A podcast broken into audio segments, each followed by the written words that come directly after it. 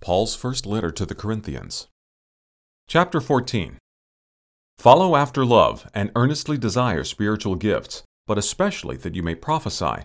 For he who speaks in another language speaks not to men, but to God, for no one understands. But in the Spirit he speaks mysteries. But he who prophesies speaks to men for their edification, exhortation, and consolation.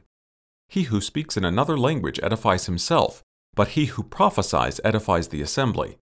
Now I desire to have you all speak with other languages, but rather that you would prophesy.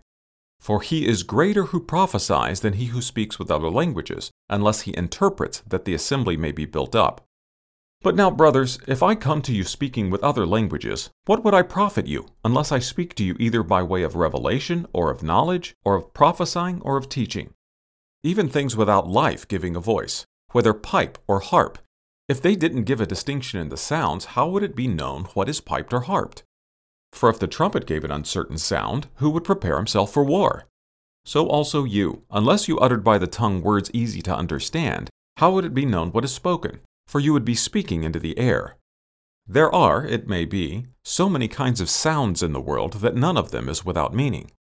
If then I don't know the meaning of the sound, I would be to him who speaks a foreigner, and he who speaks would be a foreigner to me. So also you, since you are zealous for spiritual gifts, seek that you may abound to the building up of the assembly. Therefore, let him who speaks in another language pray that he may interpret. For if I pray in another language, my spirit prays, but my understanding is unfruitful. What is it then? I will pray with the spirit, and I will pray with the understanding also.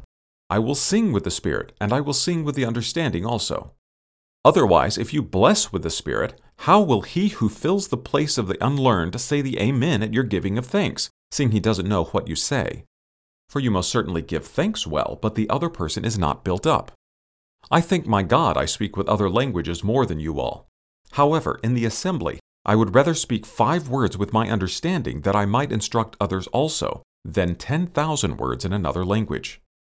Brothers, don't be children in thoughts, yet in malice be babies but in thoughts be mature.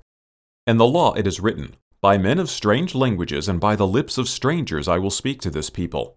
Not even thus will they hear me, says the Lord. Therefore, other languages are for a sign, not to those who believe, but to the unbelieving. But prophesying is for a sign, not to the unbelieving, but to those who believe.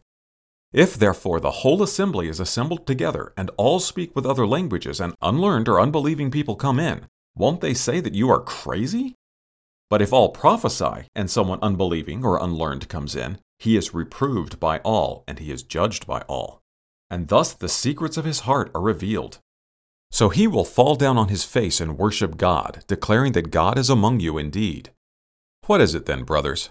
When you come together, each one of you has a psalm, has a teaching, has a revelation, has another language, or has an interpretation. Let all things be done to build each other up. If any man speaks in another language, let it be two or at most three, and in turn let one interpret. But if there is no interpreter, let him keep silent in the assembly, and let him speak to himself and to God. Let the prophet speak, two or three, and let the others discern. But if a revelation is made to another sitting by, let the first keep silent. For you can all prophesy one by one, that all may learn and all may be exhorted. The spirits of the prophets are subject to the prophets, for God is not a God of confusion, but of peace. As in all the assemblies of the saints, let your wives keep silent in the assemblies, for it has not been permitted for them to speak, but let them be in subjection, as the law also says. If they desire to learn anything, let them ask their own husbands at home, for it is shameful for a woman to chatter in the assembly. What? Was it from you that the word of God went out, or did it come to you alone? If any man thinks himself to be a prophet or spiritual, let him recognize the things which I write to you, that they are a commandment of the Lord. But if anyone is ignorant, let him be ignorant. Therefore, brothers, desire earnestly to prophesy, and don't forbid speaking with other languages. Let all things be done decently and in order.